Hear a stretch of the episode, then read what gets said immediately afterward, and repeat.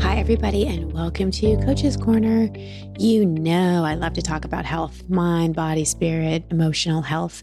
And one of my favorite doctors, Dr. Will Cole, comes back to the show and joins me today to talk about gut feelings, healing our gut and healing the shame fueled relationship between what we eat and how we feel. If you haven't heard of Dr. Will Cole, he's the health advisor to Gwyneth Paltrow. He's a top functional medicine practitioner and a New York Times bestselling author, and he's really dedicated his career to teaching people to apply skepticism to nutritional trends and instead pay closer attention to their own intuitions. His new book, Gut Feelings, demystifies the gut brain connection and provides a framework to repair the relationship between what you eat and how you feel. After over a decade as a functional medicine expert, Dr. Cole discerned that shame can cause gut inflammation and sabotage wellness through what he calls shameflammation, which we talk about in the show. When you send signals to your brain that you're overwhelmed, overworked, or overtired, hello, anybody do that? I'm raising my hand. Your body reacts. Shameflammation can be the cause of chronic health conditions, autoimmune disorder, depression, IBS, and more. We break all this down in the episode. I think you're really, really going to enjoy it. Before we dive in, I want to thank my sponsor, Organifi, which helps me keep my gut really, really clean. I love all their products, especially their green juice, red juice, their gold, and their immunity. They also have something called Pure, which is really cool. It really helps with digestion, energy, gut stuff, you'll want to check that out. Remember that you get 20% off all your Organifi products when you go to Organifi.com slash over it or use promo code over it at checkout. That's O-R-G-A-N-I-F-I dot com slash over it. Definitely check out Pure. You can put it in your water bottle, shake it up, tastes delicious. A lot of times gut stuff can make you kind of gassy. Let's just be honest, but it really doesn't. It really just makes me feel great and it tastes great too but not too sweet. It's just just enough. So check out pure check out all their other products. Remember that you get 20% off any order not just your first order. Organifi.com slash over it. All right and now on to my conversation with dr will cole.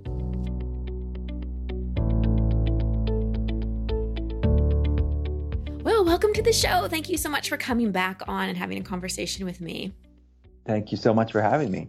Well, I, I am pleased to have you because we get to talk about one of my favorite topics, which is how our body often is the way that our subconscious mind is trying to get us information. And if we're not looking at the way our nervous system is dysregulated or past trauma we haven't healed, our body will often present something, manifest something as an alarm to pay attention to things. Now, I just took a very complex subject and broke it down into very simple sentences. I'd love you to expand a little bit on how trauma, unresolved emotions, suppressed feelings, how all of that often does create health ailments and health problems and difficulties with feeling good. Yeah, it's important. You know, it's something that I see play out in people's lives every day for the for good and bad how our thoughts and emotions impact our physiology our biochemistry and for the past 13 plus years uh, running the telehealth clinic here and that's really what I'm exploring in gut feelings in my latest book of, of looking at the gut and the feelings, i.e., the, the physiological denoted, exemplified, or symbolic, the gut as symbolic of the physiological system of the body, and the feelings side of gut feelings, the mental, emotional, spiritual stuff. And I think we get stuck, we can get stuck at a plateau whenever you have an either or reductive approach where you're not looking at the bidirectional relationship between mental health and physical health and how in the West we'll oftentimes try to separate it as somehow separate. But the reality is mental health is physical health. Mm-hmm. Our brain is a part of our body just as much as anything else is. And yes, we have to, you know, as a functional medicine doctor, talking about food and nutrition and these mechanisms from a, a, a food as medicine standpoint and herbs and botanicals and medications when needed, all those things certainly will influence our biochemistry. But it's not just about what we're feeding our bodies with breakfast, lunch, and dinner. It's it's as I talk about in the book. It's what are we feeding our head and our heart? What are we feeding our body with these metaphys I, I, call them metaphysical meals in the book where it's like mm. okay breakfast lunch and dinner that's providing your body the raw materials it needs to fuel. It impacts your mood it impacts your microbiome it impacts your mitochondria it impacts your physiology. But your thoughts, words, and emotions will influence your biochemistry just as much as that next meal but it's a lot more nebulous, a lot, a lot more abstract sometimes to talk about these big, complex health issues because it's more prescriptive and linear for me to say, okay, these foods have been shown to support X, Y, and Z, and these ones have been shown to impact you negatively in this these ways. And it's more cut and dried. Not to say that it's always there's still a lot of bio individuality with that, but it's a lot more linear. And but it's a bigger, more complex conversation to say, okay, don't stress, right? You really can't mm-hmm. say that. I mean, then you stress about not stressing or the impact that shame has on your biochemistry or unresolved trauma has on your biochemistry. But these are metaphysical meals. Our thoughts, words, and emotions are because our body, at the end of the day, is a cellular library. And and the thoughts, words, emotions, experiences that we have will influence will be the books that fill up that cellular library. Mm. And I really wanted to unpack what is the way? What is the path? What are the tools to start to metabolize stored trauma like you would a food that doesn't love you back? Mm-hmm. and i think that these are important conversations to have because we know things like stress and unresolved trauma are linked to just about every health problem we face as a society from metabolic issues type 2 diabetes weight loss resistance to other inflammation issues to autoimmune problems and of course brain health issues like anxiety and depression. All of these things, uh, we have to realize that there are, we have to look at the impact that these mental, emotional, spiritual facets are having on our biochemistry. Mm. So let's let's go into that a little bit. How do we start to metabolize the unprocessed trauma, unprocessed emotions, stress that we just have buried and you know we've we've survived and we may not even realize that we uh, in other words, I think a lot of people think because it's over, it's over, and it's not. it, it just because something's over in terms of time, it it it can and often does just stay in our body and our nervous system mm-hmm. and our cells and our subconscious and in all those places. And one of my least favorite saying is time heals all wounds because it, it doesn't.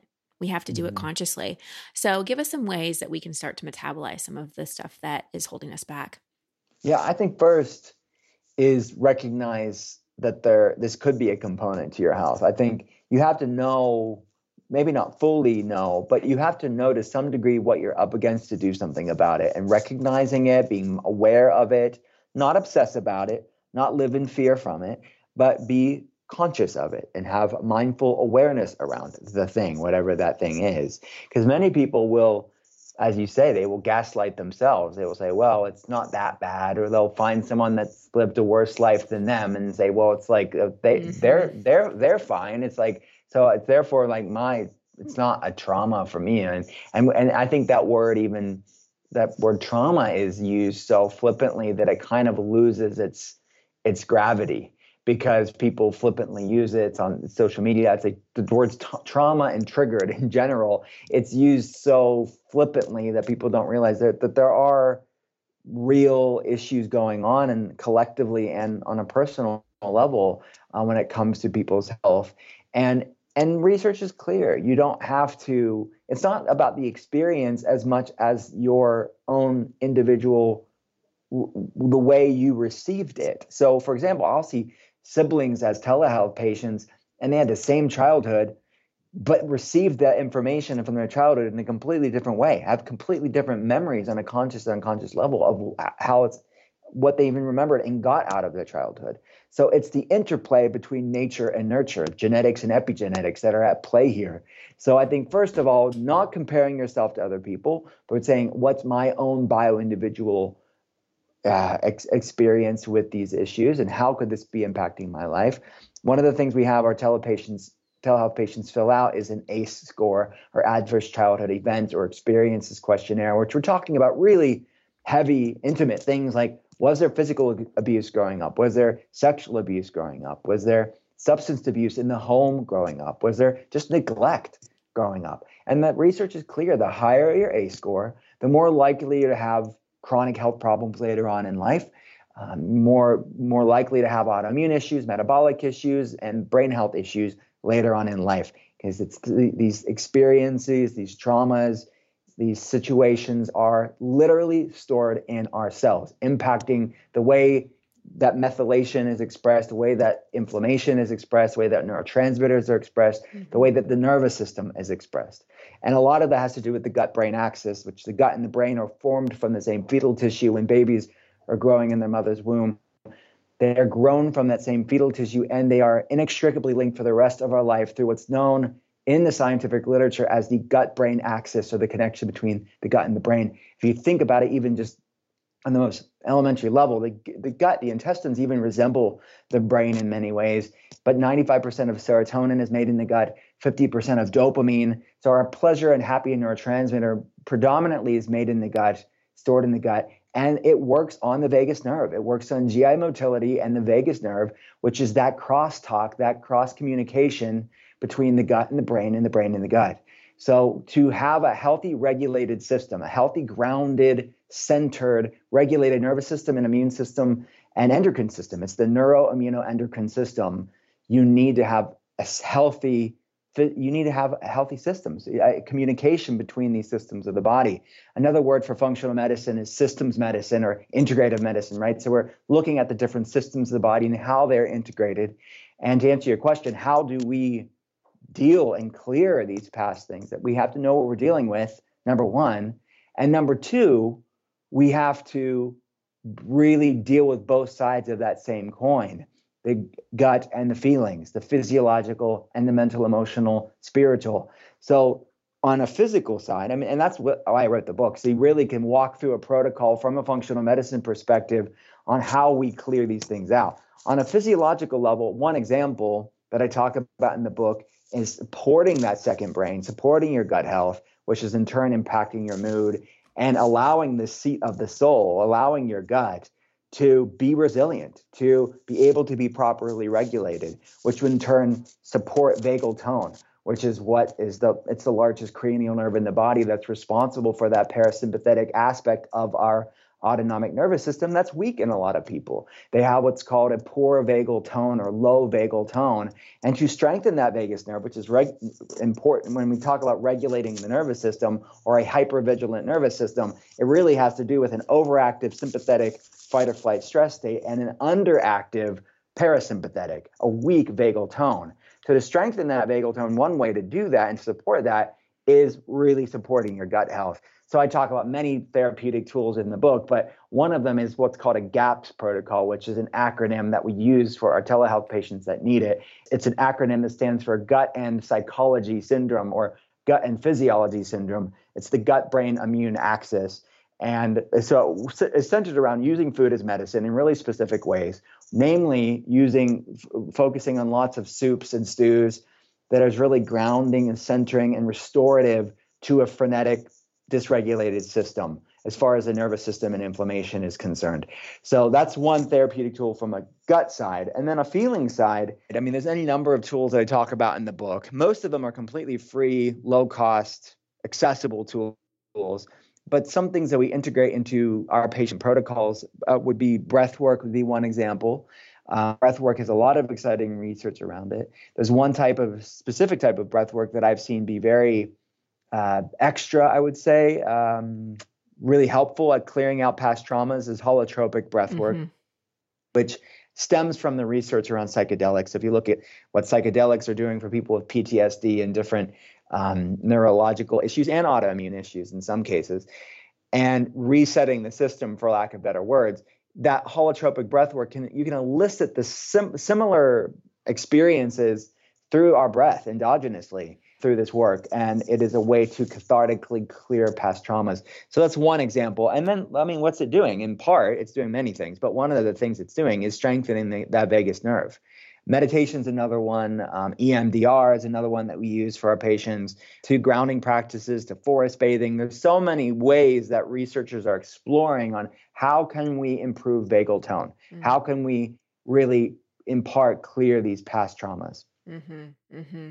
No, this is an area that I um, really struggled with, especially postpartum. I was in pretty good shape in terms of my regulation and my inflammation and methylation, and then sleep deprivation and just, you know, breastfeeding and having a human come out of you, growing one and having to come out. It really um, uh, activated a lot for me. And I, I know, and I know the tools. Um, and I know that it for me, and I can think a lot of my listeners, like when you're in that hypervigilance, especially if you're in hypervigilance with a purpose, like motherhood, or you're going through a stressful time, where there's part of you that kind of needs to be a little hyper vigilant. For me, it was just a little primal. Like, no matter, people would say to me, Oh, just don't think about it. Just turn off. When the baby sleeps, you sleep. I'm like, No, you don't understand. when the baby's sleeping, I'm thinking about all the things that could go wrong and all the things I need to do. So yeah. when we're when we're really in that, and it doesn't seem like the breath work or any of those things are making a huge dent, what's the smallest thing we can do to keep ourselves from tipping too far over in the other direction. Like the smallest daily thing, if we can't dive into a full gut protocol or we can't do holotropic breathing, any like daily tools that just keep us from going too far off the edge? Yeah.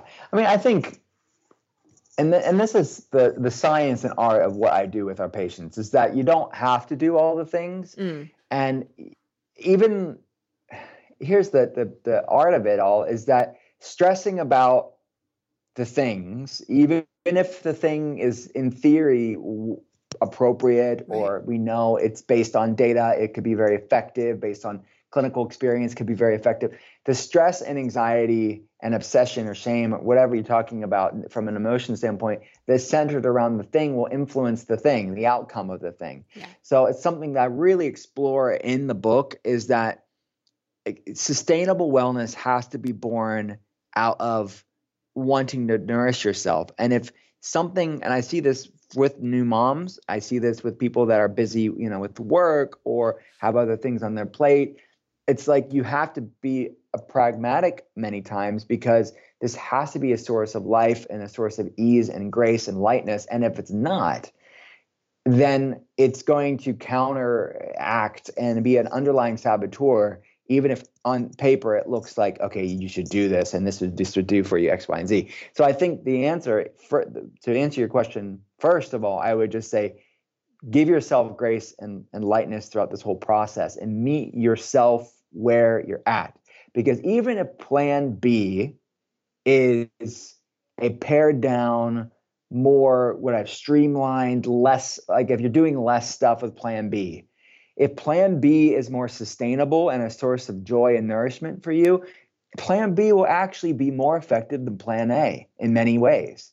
Because I see people that try to do all the things with plan A, but stress and obsess and shame and like really just are so in their heads in plan A that it is such a it's counterproductive to what we're trying to do. So just babe, open yourself up to that possibility that plan B, if it's sustainable and source of ease, actually will be plan A. And I think that just meet yourself where you're at and realize what like doing something in in the name of your health, doing something nourishing and grounding is better than doing nothing at all. And the body's amazingly resilient. You don't have to have it all figured out and you don't have to do all the things and check out check all the boxes to start seeing some amazing changes in the positive direction. So I think knowing that and giving a big proverbial and sometimes literal sigh of relief to know that you've got this and it's going to be okay mm-hmm. and where and where you're at today isn't where you're always going to be especially for a new parent like mm. this is as someone that's like has older kids, I will tell you that it is like the, the cliche of the days are long but the years are short are is one of the deepest truths I've ever heard. Yeah. When when you look back and you say, wow, how is my baby boy now a man child to pick me up? How does that even happen? Yeah. And it's like just soak in those moments and you like take those tender moments you have with your kid and use them as medicine. Yeah. And I would say just and the inner resistance around how you think things should be can create more dysregulation in the system. That's stress and anxiety. Something that Eckhart Tolle talks about that I mentioned in the book is that in any given situation, use it as from a present moment awareness standpoint. Ask yourself if something's causing some tension in your body, some anxiety, do, can I change, leave, or accept the situation. We have to pick one of those change, leave, or accept. Because if mm-hmm. you're choosing something other than those three, you're creating chaos inside your body, dysregulating your system, and probably causing dysregulation in your relationships in the, in the world around you. So I think first, just realizing that power that you wield of making friends with the present moment, no matter what season you're at. But the beautiful thing is, you don't like accepting where you're at at this moment doesn't mean that you're settling for where you're at right now. And you can really be in acceptance, but make some radical change in that acceptance. Mm. And to, what, what Eckhart Tolle talks about is this um, the next right action. Like, what can you do in that present moment? And um, I think, like, when I talked about soups and stews, that's a very economical, easy, you can batch make these things. If you're just talking practical, like, what what is maybe I'm leaning in and making one of my meals a soup and a stew as a way to nourish my gut brain axis mm. and to ground myself. Like maybe that's all you do. You just make one meal that's like that. And I'll tell you what, if you give your body and lean into nourishing your gut brain axis in that way, you're going to see changes. You don't have to have it all figured out. And on a feeling side, maybe like holotropic, going to a holotropic breath class is too much for you right now, but maybe some box breathing where you're just, you know, breathing in for four seconds through your nose, holding for four seconds, breathing out for four seconds, holding for four seconds, in and out through your nose is all you can do right now. Five minutes. And I, those are sort of micro moments, these micro meditations, and making the mundane magical that I find to be meeting your body where it's at. And and, and the body's amazing resilient amazingly resilient and you can start nourishing yourself right here right now no matter where you're at. Yeah. No oxytocin from my daughter has been my especially through breastfeeding has been my nervous system regulation. Yes. Yeah yeah yes. it's, it's been beautiful. And i love that you mentioned holotropic breath work. My my husband actually does a monthly it's called breath work for the feminine where he does it live here in austin but it's also live streamed um, every month to takes women through like a two three hour holotropic breath work session. And he, the especially women even women that just come once um, but women that have come repeatedly they're just like oh my gosh clearing trauma having amazing experiences having people that have passed come to them in the breath work just you know you don't have to go to Peru and be yeah. and take ayahuasca and do this extreme thing. There's there's so many tools that that are, are right under our fingertips. So I'm glad you mentioned that. Um, a little earlier, you mentioned how we often gaslight ourselves. Um, I know that gaslighting from the medical profession is also an issue. I've definitely been gaslit by certain doctors. Can you speak a little bit about medical gaslighting? Yeah, and as you know, I've been pretty vocal about mm-hmm. this topic. It's you can't not be like for someone that's been steeped in the autoimmune inflammation world, brain health, hormonal uh, imbalance world, it's happening so it's so ubiquitous mm-hmm. that it's hard to ignore. It's it's it's very it, it's easier to just open your eyes and see it because it's everywhere. And I would say that um, it's something that I talk about at length in Gut Feelings because the book was really written for people that are dealing with these complex health issues and that know intuitively how to nourish their body or want to find out intuitively how to nourish their body but are disillusioned because there is so much gaslighting steeped in our culture as and it happens we gaslight ourselves but also it happens in a in the, in the healthcare space as well. And look there's i think even that phrase gaslighting can be used flippantly and abused and and and used improperly because I don't think that having a honest conversation between a professional and their patient is automatically gaslighting just like on a personal side of things i don't think it's gaslighting somebody to have a different opinion right um, so i think that needs to be known i think you can have robust opinions and have conversations and then be open, honest with your doctor or with your friend or with your family member, whatever. Not everything's gaslighting.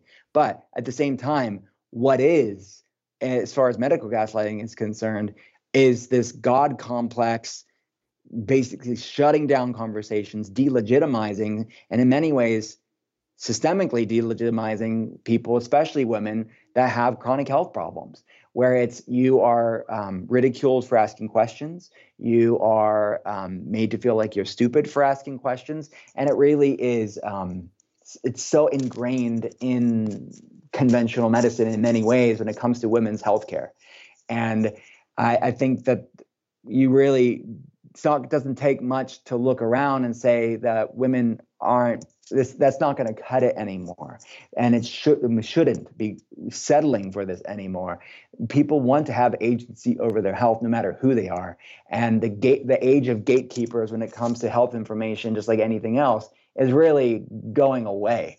And it's threatening to a system but it's reality we should embrace it because it's actually a positive thing. It's the reclaiming of something that was always ours to begin with. And we're just remembering that it was our birthright mm-hmm. our agency over our health. This shouldn't be a radical thing. This is the most human thing you can think of.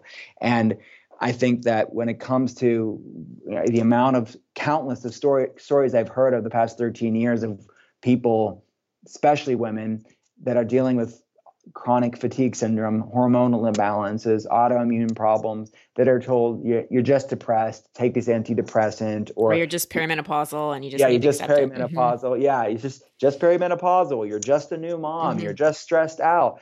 All these well-intentioned maybe excuses as to how you could be having these symptoms, despite these quote unquote normal labs. But I mean, that's a bigger conversation of what functional medicine really does the, that lab reference range is based off of a statistical bell curve average of people who go to labs, which I know you know this, but comparing yourself to people with that are going to labs, there's no way for you to find out why you feel the way that you do and how you can feel your best. Yeah. So we have to look at optimal, not average, which in functional medicine, we're looking at the optimal functional range, which is a tighter interval of numbers within that larger reference range. So it's really you have to know what you're dealing with to do something about it. And many people know intuitively something's off here, but the basic labs are ran. And if they come back normal, quote unquote normal, which just means comparing yourself to people with health problems, mm. it is not really giving you the true answer. It is is a very incomplete, reductive perspective on the complexity that makes you you right. and get, getting you answers. Because it's not enough to just say, well, I'm just depressed or I'm just fatigued or what I'm just having these random inflammation symptoms and there's no answer for it. There's an answer. We just have to know where to look. Yeah. And for people that, because one thing that's frustrating about functional medicine is it's often a luxury that not everyone can afford. So for people that really can only afford basically what their insurance covers, doctors on their plan, where can they go? Where can they go to find answers? Where can they go to find the appropriate lab work? Yeah, so I have a unique perspective on this, being in this space for 13 years. And I realize that is the knee jerk response, mm-hmm. I think, within our culture. Yep. And I think it's good that we're talking about it and shedding light on it because I've seen every variable you can think of when it comes to these things. And I think when you look at the amount of how much Americans spend on their wellness versus luxury items, I think we need to start there.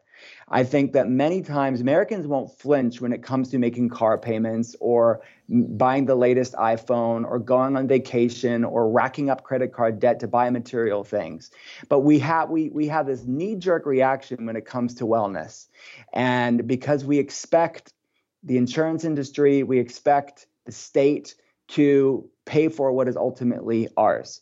And I think that there's a priority priority problem and less of a price problem in most cases. There are extenuating circumstances. There are exceptions to what I'm saying here. And there are people that we need to do better to make functional medicine more accessible and more affordable to more people. But I have to say, the predominance of people who make that claim that functional medicine is just for the elite and it's just for wealthy people and I can't do anything, they're the same people that I see not flinch at, at buying material things and living that American life, which is all about image and not about substance and wellness.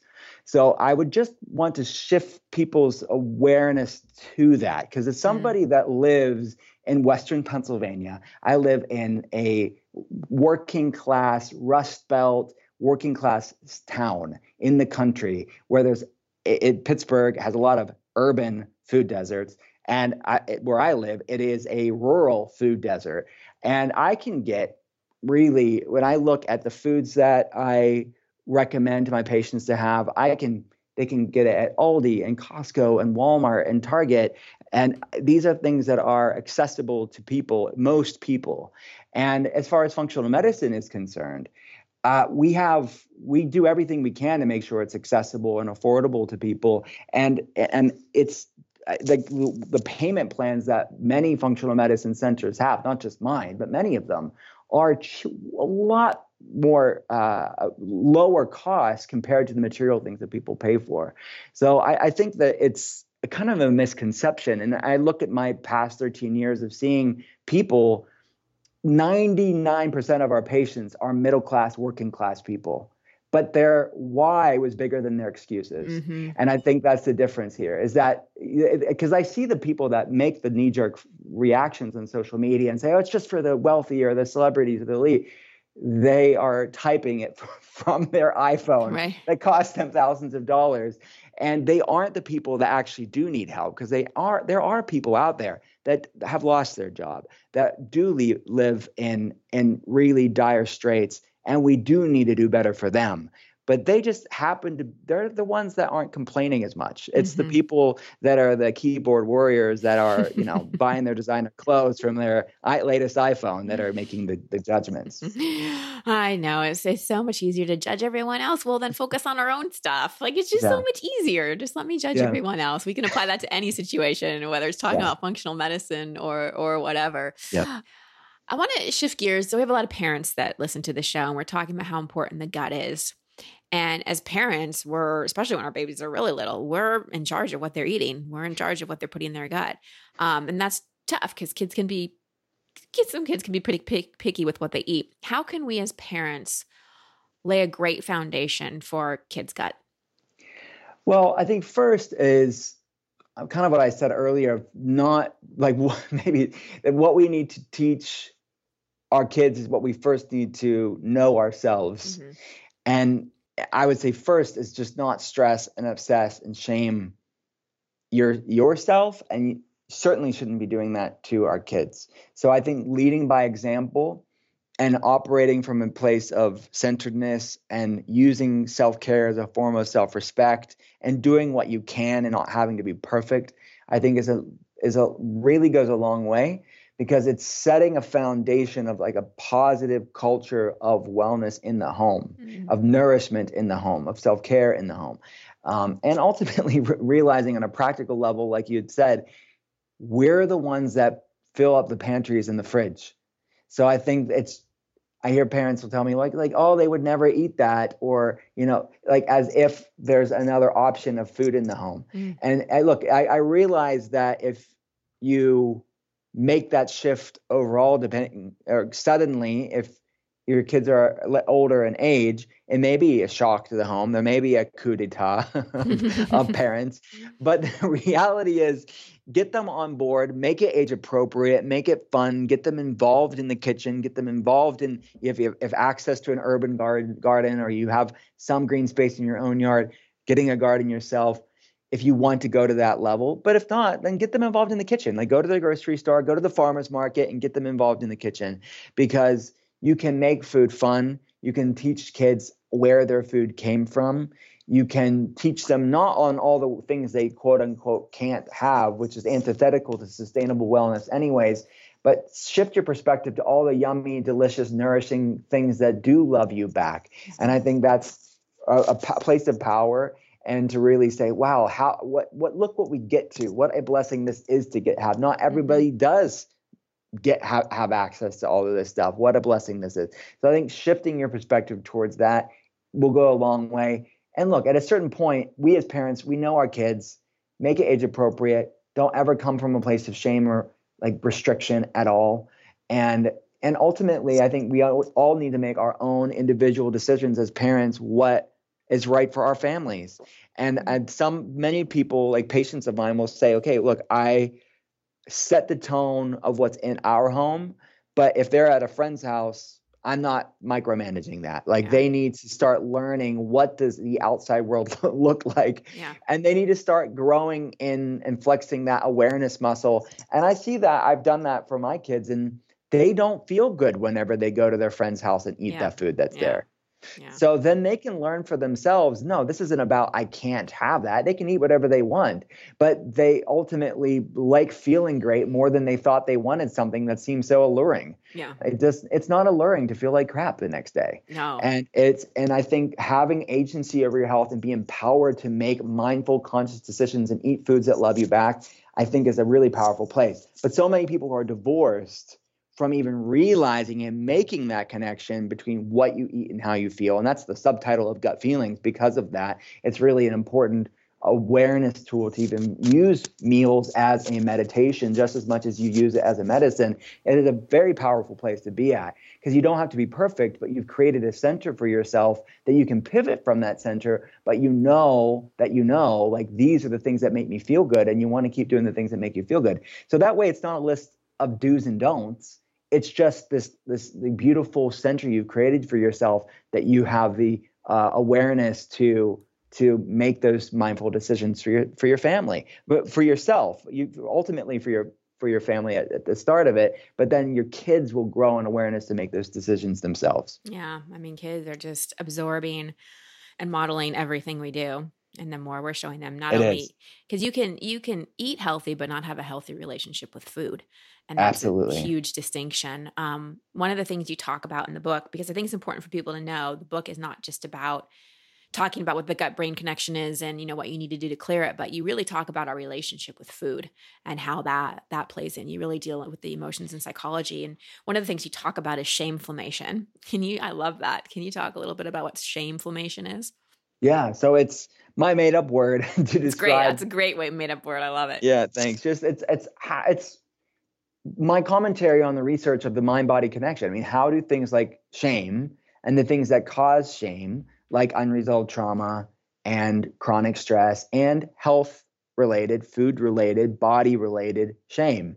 So it, it's how does shame impact our biochemistry, i.e., raise inflammation, impacting that neuroimmunoendocrine axis that I talked about early, impacting the nervous system, i.e., overacting, overactivating the sympathetic fight or flight stress state, underacting, under trig, under um, supporting the parasympathetic, the vagal tone, in dysregulating the immune system in the form of chronic inflammation, and dysregulating our endocrine axis, the hypothalamic, pituitary, ovarian, thyroid, adrenal axis in people. And that's where most people find themselves is dysregulation of their neuroimmunoendocrine axis. And shameflammation is a component of it, right? Every food we eat either feeds inflammation or fights it. That's there's no like Switzerland meal when it comes to how does food influencing our physiology. But these metaphysical meals, i.e., the junk food for our our mind, mm-hmm. will impact our physiology just as much as a food that doesn't love us back as well. So shame is, in many ways, it's this junk food for our physiology, but on a meta, you know, mental, emotional, spiritual level. But it's influencing our biochemistry just as much as that meal. That's what shameflammation is, mm-hmm. and how you unpack that and deal with that's the bigger conversation of what do you do with that mm-hmm. um, and i talk about the science around self-compassion for example of how self-compassion can really be a tool of muscle that you flex over time and it's the antidote in part it's the antidote for shameflammation because people that have self-compassion have a lot less shame mm-hmm. Mm-hmm. well that's something huge on this show in fact the the woman i coached this this past week's episode, she was beating herself up because she didn't have clarity over certain things. And I'm like, you do have clarity, you just don't have safety in your nervous system to take action because you grew up in a traumatic home. So have some understanding and compassion for the developmental steps that you missed that you're beating yourself up as an adult that you can't take, but you never those were never cemented in childhood. Mm-hmm. I think mm-hmm. so many of us have this expectation of who we think we should be or who we need to be or what we should be doing and we don't have compassion for the parts of us that are frozen because that's what trauma can mm-hmm. do. It can really freeze us and fragment us. And we can be 35 years old, but there can be an eight year old who's terrified in there and who's just stuck. And so some mm-hmm. of the mm-hmm. decisions and actions we're making are coming from that eight year old perspective and that isn't yeah. always great you know like an eight year old yeah. shouldn't be running your life um, so having that kind of self that has been my the biggest thing that helps me move even when i'm in my hypervigilance to have compassion for my hypervigilance because as they my listeners know nothing heals in judgment if you're in the mm-hmm. energy of judgment, you can't heal anything emotionally or physically. I don't think there has to be a degree of acceptance and compassion. And self compassion is so different than complacency. And I think in our culture, we're such a do, do, do, do culture that there's a part of us that that fears, well, if I'm compassionate, I'm going to be let myself off the hook and I'm not going to fix this thing. And if we mm-hmm. constantly look at ourselves as something to fix, then we're constantly reinforcing there's something broken. So I love your perspective as a functional medicine doctor. You know, it's your job to find the parts that aren't working. But I'm when you're looking at someone and you're working with someone, I'd love to get in your mind in terms of how you see them because I imagine you wouldn't be as successful as you are as as a practitioner and a healer and a leader in this field if when people came in you saw them as broken. And I think it would help people to hear like how you see someone that comes in with all these issues. Maybe it's a way that they could help see themselves. Does that question make sense? Yeah, totally. I mean, look, we the body is amazingly resilient and is there and waiting to be to, to be integrated but we have to give it the time and space to do so. And i love the way that you articulated that is that self-compassion does not equate with complacency. It doesn't have to be. And i think it's actually one of the most active active dynamic spaces actually to be at because from a place of self-compassion action that will be in alignment with your healing will take place because you'll be able to see from a greater view, a greater perspective, exactly what you need. Because you will actually won't want to be complacent. And the people that I see that really start flexing that self compassion muscle and growing in awareness and what that actually means and deepening their awareness of what self compassion actually means, they want to keep doing the things that are mending the quote unquote broken pieces that aren't right. and ultimately we are always whole but they want to kind of um, to take their wellness to the next level whatever that means for them on a physical mental emotional spiritual level yeah. so i think it's such you know and and even when you think of okay the, the realization that healing is nonlinear and there's ups and downs and i think when people the concept of like i felt off the wagon. You know, I'm not doing my whatever, my meditation. I'm not doing my therapy. I'm not eating foods that love me back. And they think, oh, I, I I'm off the wagon. And there's so much shame around that. Like I want people to realize like there's no there shouldn't be any such thing as a wagon. Like your life's the wagon. Mm-hmm. and it's you even those things that quote unquote don't love you back can be used as a meditation to grow an awareness for next time. Because i think that people feel like they're a constant war with themselves that it's like oh i'm i'm doing good things and i'm doing bad things. And there's so much shame around it versus just realizing the larger goal of this is for me to to become more whole to become more in alignment with my with myself um, to to however you want to articulate that just be a the, the best healthiest most vibrant ver- version of yourself whatever that means. I think it takes time, but realizing ultimately that even the things like if somebody eats a food that doesn't love them back, instead of beating themselves up and saying I'm at square one, and realizing no, actually, there doesn't actually have to be a place. There's like square one in many ways is an illusion that you can grow an awareness and and you'll remember that for next time. So you don't want to keep making these self-sabotaging decisions, whether it's food or habit or whatever, uh, lack of healthy boundaries in your relationship or whatever. So I don't know if that answered your question, but ultimately, yeah. it's when you get to the other side of what seems impossible, then you realize you were never broken to begin with. That it's just there was dysregulation going on in the body that created this illusion of separation. But the reality is, you are always whole it's just a matter of can we get integrated so you can realize that. Yeah, I love that. Beautiful answer. Thank you. Um, I just want to get into some nitty gritty stuff with specific. I want to talk about healthy fats. I want to talk about carbohydrates, which is which have become evil. It seems like in this world of of keto, um, and sugar audit. So, can you start with? Um, I, I, remember in college, or I don't know if it was college or when I was a kid, or the whole SnackWell's craze, where everything was low fat, low fat, low fat, and we feared fat. Now we fear carbs. But can you bring us really up to speed and help us make educational decisions when it comes to fat and carbohydrates. Yeah. So I think having a sensible approach to nutrition is a, a, positive thing. That's relative, right? And subjective, I guess, what's sensible. But it's, you know, I really go at it pretty hard in the book between what I would call toxic diet culture and equally toxic anti-diet culture, which I think both are just it's symptomatic of our culture in general. I mean, what's going on in the planetary geopolitical standpoints also happening within wellness where you have these toxic tribal extremes like the left and between the left and extreme left extreme right and political stance that's happening within the wellness world too between toxic diet culture and, to- and toxic anti-diet culture which both are missing the mark. I want people to find out for themselves be their own n of one experiment and not let some pontification on social media or on a podcast or in a book or whatever on a website tell them what's right for them.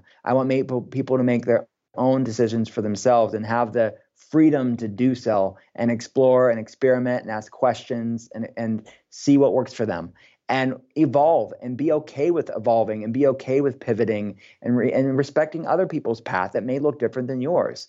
And if I hung my hat on one way for everybody, as someone that looks at labs for a living and looks at this sort of duality of the science and art of wellness, I'd be proven wrong all day long if this was like the one way that mm-hmm. everybody mm-hmm. should do wellness, whether it's food or exercise or a supplement or a medication, whatever. There's a lot of bioindividuality with these conversations. So when you t- talk about macronutrients, for example, proteins, fats, and carbs, I could think of people that do great with a low carb approach. I could think of people that do great with a high carb approach. So they're all centered around some common bonds that work for every human it should start with whole real foods that are nutrient dense bioavailable and and obviously we're focusing on foods that love that person back because even quote unquote healthy foods what works for one person may not work right for the next person because of food sensitivities and preferences and stress and anxiety around food there's a lot of mind body variables to consider when it comes to what food's best for that person and that may evolve over time. So I know people that therapeutically do well with maybe more intermittent fasting or more ketogenic approaches to support metabolic flexibility, support brain function and lowered inflammation levels for a time, but then they can evolve and pivot from that and not need that therapeutic tool later on in life. So I try not to make too many broad sweeping overgeneralized statements when it comes to whole food groups and macro certainly macronutrients. So carbohydrates are one of those things that it's a it's an amazing fuel source.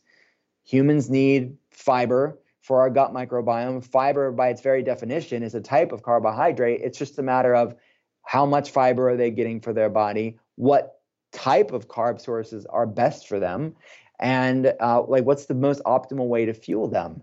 And it's not it's never about eating less. It's just a matter how, how do you seesaw, teeter totter those macronutrient ratios. So we all need protein, fats, and carbs. It's just, just a matter of how much of the three that we need. And there's a lot of bio individuality, context, and nuance to these conversations. So um, I can think of just about any configuration of those ways of eating that I've seen work for somebody. Mm-hmm. So it's all and down to the science and art that makes us us. And yeah, so that's kind of my stance on it. I love it. The same thing is true in my profession. People always ask me, what's my protocol or my formula with a client? And I it's always different for each person because we're in so yeah. many ways we're alike, but we all have our individual things that really work for us. Intermittent fasting works great for my husband. It's terrible for me. Mm-hmm. So, you know, it, it I lost a lot of weight on it, but I was completely unhealthy. So it, it's just different things work for different people. You talk about a sugar audit. How do we do that? Well, I, I, that's more of a mindfulness tool that mm-hmm. I talk about in gut feelings that just for people to be cognizant of how how are they fueling their body. And carbohydrates are the analogy that's typically used in nutrition spaces. It's like kindling on a fire. We need kindling for the fire because it creates light. It's an easy, quick burning way of getting energy, getting light, and that's kind of what car- carbohydrates act. But there's cleaner kindling and there's mm-hmm. more dirty kindling and it doesn't make you dirty. It just means you may it may not love you back so much.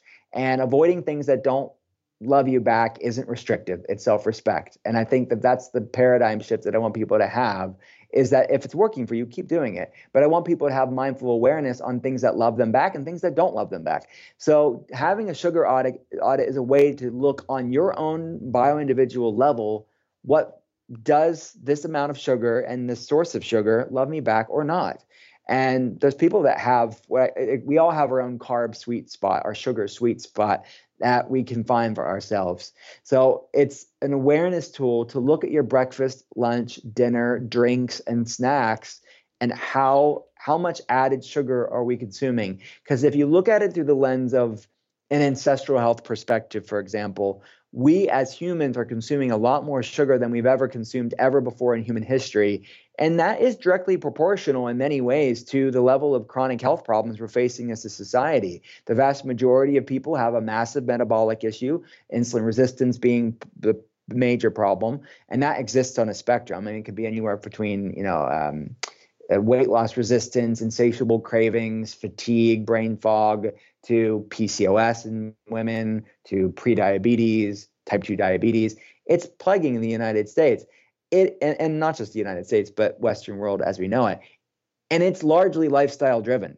So we have to have a conversation, a frank conversation between there is there's some foods that don't love most humans back especially in certain amounts. Mm-hmm. So sugar is really at the heart of what most researchers are looking at as being the culprit, at least a component of why we're faced with these metabolic issues, and not just metabolic issues, but its implication to certain autoimmune conditions and the impact that it has on the microbiome, which is where 75% of the immune system resides, and in our brain health. Our guts are second brain, and the impact that these refined, processed, nutrient dense, fiberless foods are having on our brain health as well.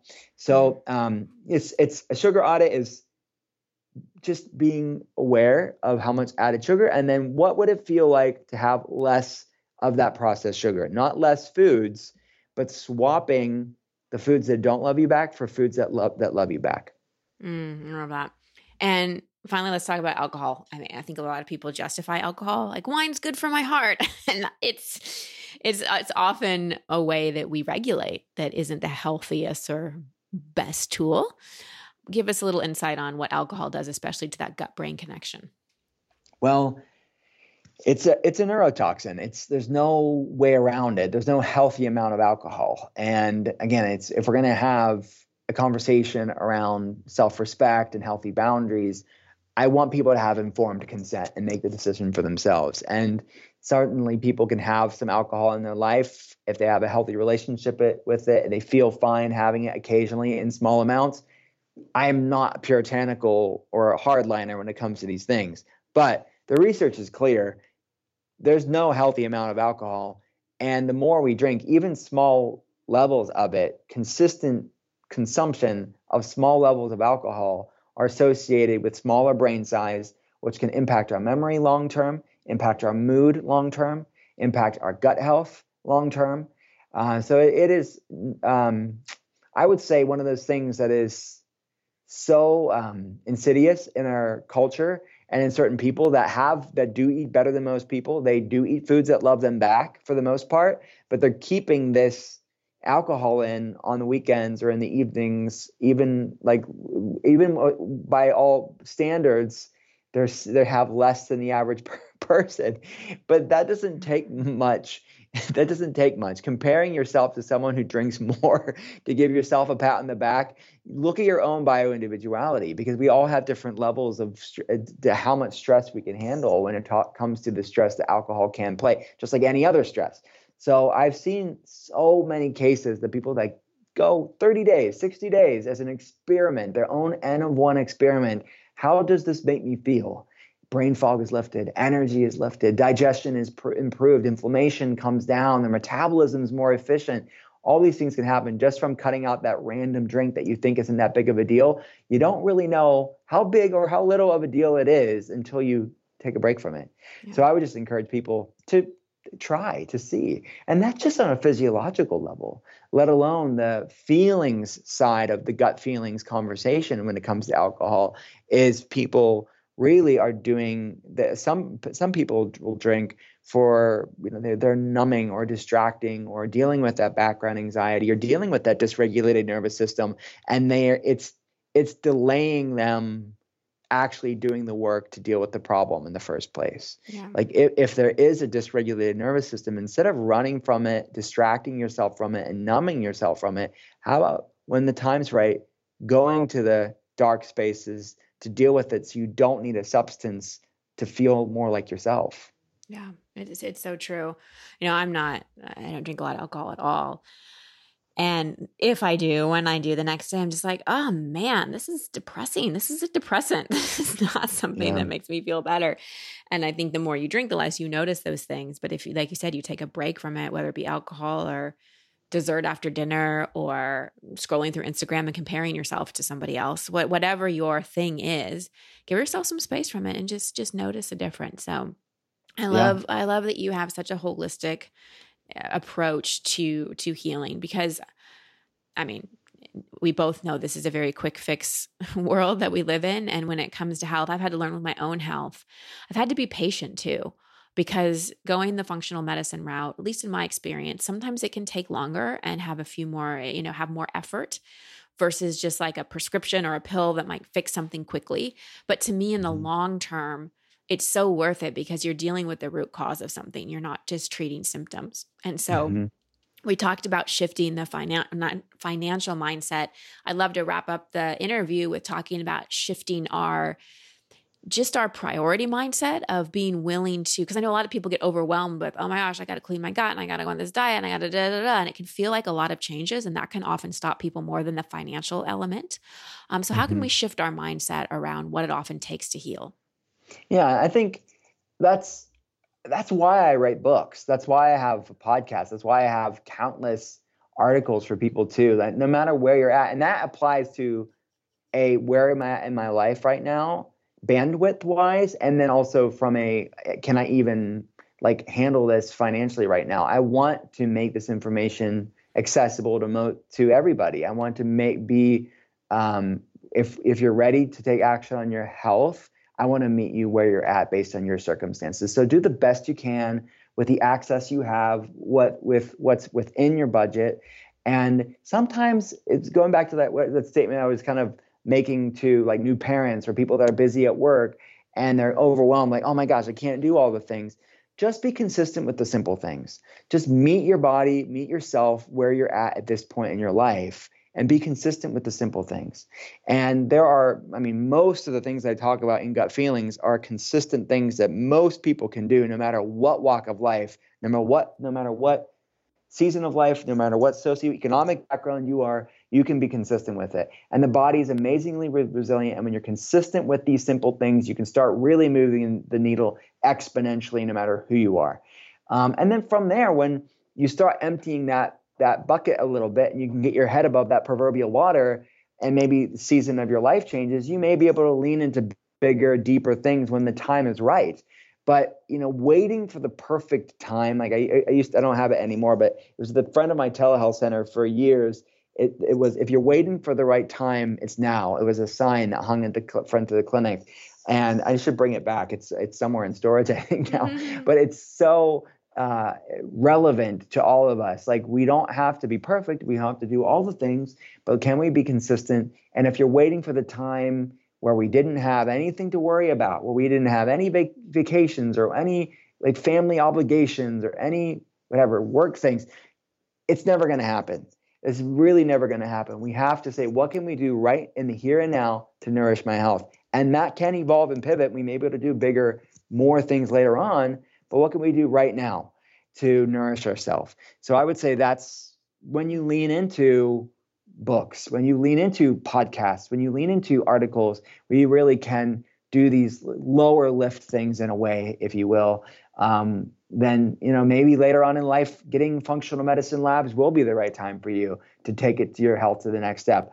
Not to say every single one of our telehealth patients, almost all of them, that's what their journey looked like is that I'm not the first rodeo when it comes to wellness. Like they've done a lot of research on their own, they've done a lot of things on their own, and they've had they've equipped and empowered themselves through these sort of mediums of books and podcasts and articles and things like that. And then at some point in their journey, if they needed it, we took they took the next step when the time is right to run labs and to get an outside perspective on a clinical standpoint of what's going on with their health. So I don't know if that answers your question, but I, I think that's a good remembering of you know what how these things typically play out. Yeah. Uh, I could talk to you for many more hours. Thank you so much for for uh, dropping so much wisdom and for making this more accessible to more people. The book, everybody, is called Gut Feelings, and that's available in all the places and Amazon and the places you buy. I think most people buy books on Amazon these days. Where else can people connect with you, especially if they're interested and in maybe working one on one with you or uh, someone in your in your clinic? Yeah, thank you so much. It, it's everything's at drwillcole.com. That's D R W I L L C O L E C O L E.com, drwillcole.com. And then links to the podcast, The Art of Being Well, are there. All the free resources are there. Yeah, and if they're interested in the telehealth center and what it looks like to become a telehealth patient, the links are on the drwillcole.com as well. Awesome. Thank you so much, Dr. Cole. Thank you.